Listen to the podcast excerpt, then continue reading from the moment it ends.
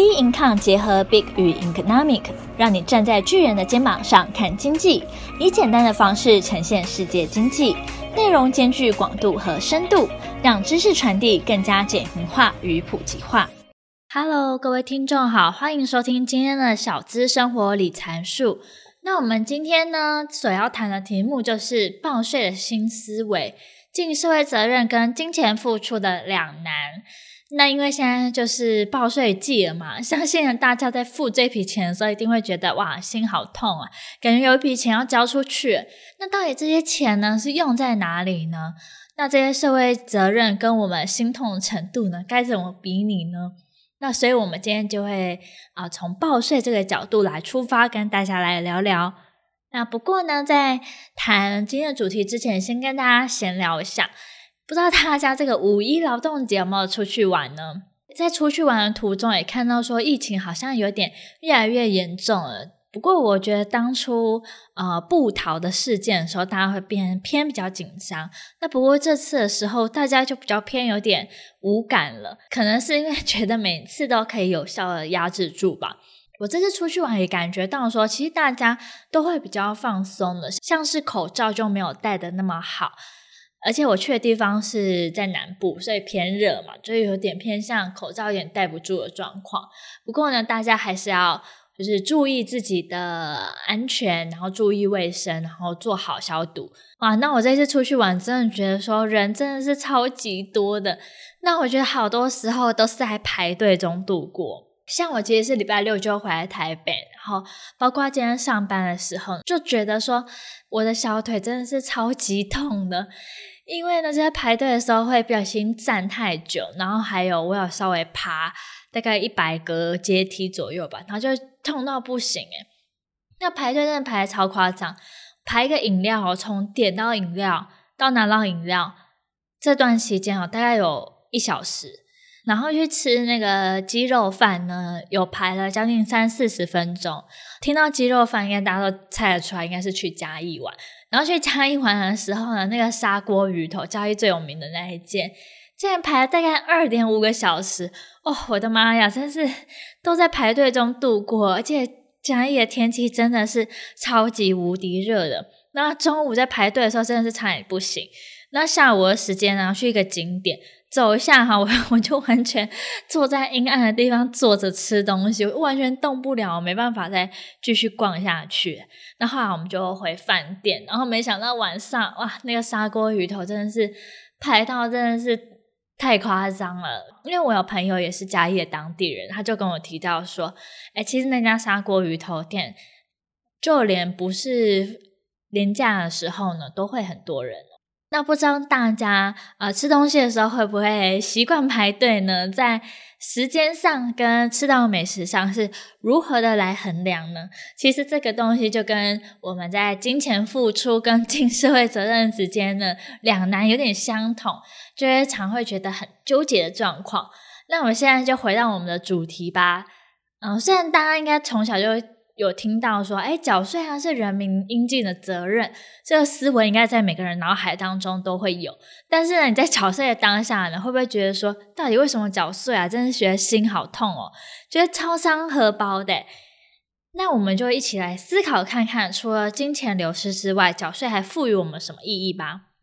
大部分啊，缴的税呢是被用于国防啊、外交、公共建设、维持治安，还有社会福利上。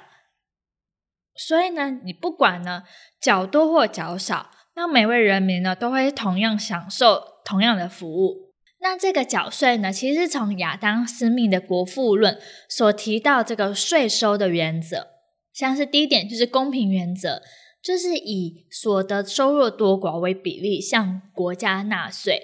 这应该是大家觉得还算蛮合理的吧？因为有钱的人呢，他有比较有能力，可以多付出一点在社会上。再第二点呢，是确定原则。嗯、呃，我们课的税呢是需要确定，并且呢是让人家可以理解的。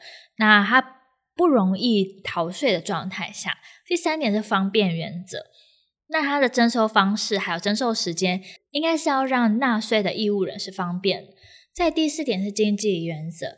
那政府呢应该节省征税的费用，力求课税的时候应减少课的课征哦。收的税呢，其实包含了像是国税啊，或是地方税。那我们去行政院主计处呢，有查出来的资料，中央政府它的税入呢，合计的最多，当然就是我们每年所缴的课税。以及第二个呢，就是营业盈余跟收业收入。那第三点呢，是规费跟罚款收入。那没想到我们罚款竟然也罚了非常的多哈。那我们再来看我们税出是多少呢？嗯，税出它整个合计的排名下来呢，第一名最多的就是一般政务的支出，在第二点就是国防的支出。那我相信大家应该都可以感觉到，我们在国防方面的支出上是比较多的。在第三年是教育、科学、文化的支出，第四个呢是经济发展支出，第五个呢是社会福利支出，那第六个是社区发展啊，还有环境保护的支出，第七个是退休抚支出，第八是债务支出，第九个呢是补助及其他的支出。那今年呢、要税务呢申报时间就已经开始了嘛，从五月一号到五月三十一号。那申报方式呢有大概三种。第一种是直接到稽征所或是国税局临柜办理，第二种呢是在家网络申报。那网络申报的时候需要准备健保卡或者自然人凭证，那需要有读卡机跟户口名簿，以及呢第三种是手机行动门号认证报税。那这个方式呢是不需要读卡机，只要输入手机门号跟身份证字号还有健保卡卡号，就可以登入报税系统，那下载所得资料进行申报。那这个手机门号呢，是今年首创的报税方式。不过呢，它比较不适合需要编辑修改申报资料的民众，但是它可以修改像是电话号码、地址或是退税账户这种基本的资讯。但是呢，其他资讯你是完全不能修改的哦，而且它也无法呢以资源延期或是分期缴税啊，或是说用现金啊，或是晶片金融卡或是行动支付的方式，这个呢是无法的。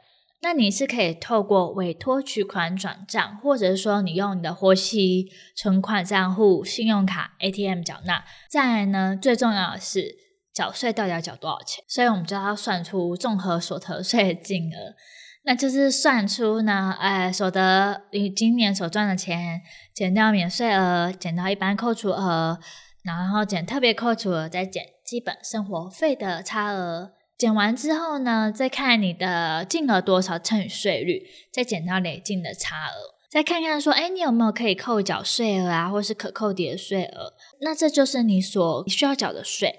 那今年也有一个新制，就是说基本生活费提高至十八点二万，比起去年已经提高了七千元，等于说呢，它是让家庭降低税负，而且也代表说呢，你抚养越多，会越有利哦。那呃，如果各位小资族呢，年薪是在五十四万以下的话呢，那就恭喜你，不需要缴税了。不过呢，也请大家来努力的赚钱，可希望说呢，缴一些税呢，可以回馈给社会哦。那有需要缴税的上班族，可以听看看说，诶，有哪些东西可以扣税呢？那免税额的话呢，是一个人是八万八。那如果呢，有满七十岁或者是呃，需要抚养亲属的话，还可以再扣十三万两千块。那特别扣除了像是薪资所得嘛，二十万，这东西是可以扣的。那身心障碍啊，或是储蓄投资啊，子女教育啊，幼儿学前呢，这些是看每个人状况不同，然后看能扣什么税。标准扣除额的话呢，是单身的话是十二万，夫妻合并的话是二十四万。那列举扣除额的话呢，像是你公益捐赠啊，或是政治现金啊，或是说呃购物借款利息，或是房屋的租金、人身保险费这些，而这些详细的内容可以到我们币银行广泛网站看。所以哦，到底哪些人是可以不用缴税的？像是单身的上班族，年薪四十点八万以下哦，这是怎么算出来的？就是免税额八点八万，加标准扣除十二万，加薪资扣除额二十万，加起来就是四十点八万。那还有双薪顶客族呢，就是没有生小孩的双薪家庭，他的话是年薪八十一点六万以下不用缴税。那一家四口呢，是年薪一百二十三点二万以下呢是免缴税的。再来呢，因为今年呢，大家应该都知道嘛，股票股市市场超夯的，超多新手都进去投资。那这边要注意哦，股利所得税呢，可以看一下要怎么缴哦。那股利所得税有分成合并课税跟分离课税。那合并课税呢，是将你的股利直接并入综合所得税来一起课税。它股利八点五趴计算可抵税额，那每一申报户上限是八万块。那分离课税呢，是股利按二十八 percent 的税率分开计算税额。那我们今天就是自己在生活在自己的国家当中嘛，那我们今天可以一起看看说，哎，同样缴纳税额台台币两百万的单身上班族，在不同国家的税制下要缴多少税呢？那我们如果说是以美国来看的话，我们是大概算一下它的汇率。那美国的话大概是要缴二十二趴的税，日本呢是需要缴二十三趴的税。OK，那丹麦呢是要缴三十八点九 percent 的，因为他们是北欧国家，大家应该都知道北欧国家缴税是很重的。在中国的话呢，同样是两百万，需要缴三十五趴的税，也是蛮高的。其实这样听起来比较起来，会发现说台湾其实是属于比较低税率的国家。诶，那大家会问说，诶，北欧不是听说它就是幸福国家的代表吗？那它还缴那么高的税？其实没错哦，会列为幸福的国家呢，就是因为它缴非常高的税额。因为它的社会福利是非常完整，不仅提供免费的教育啊，也有免费的医疗。不过呢，想要拥有高福利，就是需要有高税收啊。相同的所得金额来看，其实丹麦需缴税率虽然非常高，但是呢，其实大部分的人民都愿意缴纳这么高昂的税哦，因为是觉得相信政府能够妥当的统一支配啊，使用税收，那维持在他们高福利社会的运转。当他们到老的时候，他们也不用担心这么多嘛。那这样子呢？我们从小其实社会上都有灌输我们说，纳税是人民应尽的义务嘛。所以呢，大家应该多多少少应该都会想过说，诶，到底为什么要缴税啊？钱到底跑到哪里去？难道只是就是修修马路吗？修修路灯吗？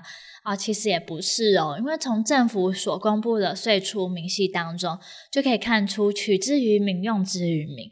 是每年缴的税，其实都用在我们年老后的社会福利，那包含关怀社会角落人群啊，或是避免犯罪问题的产生。整个市容的美观呢，就是让我们生活品质提升的感觉嘛，因为生活环境。所以呢，今天就换个思维，不要再将缴税当做一个痛苦的事情了，而是迈向更美好的必经之路了。那我们今天的小资生活理财术呢，就到这边结束。大家有什么问题或是想法想跟我们交流吗？可以欢迎到我们脸书专业或是 Instagram 跟我们做个讨论喽。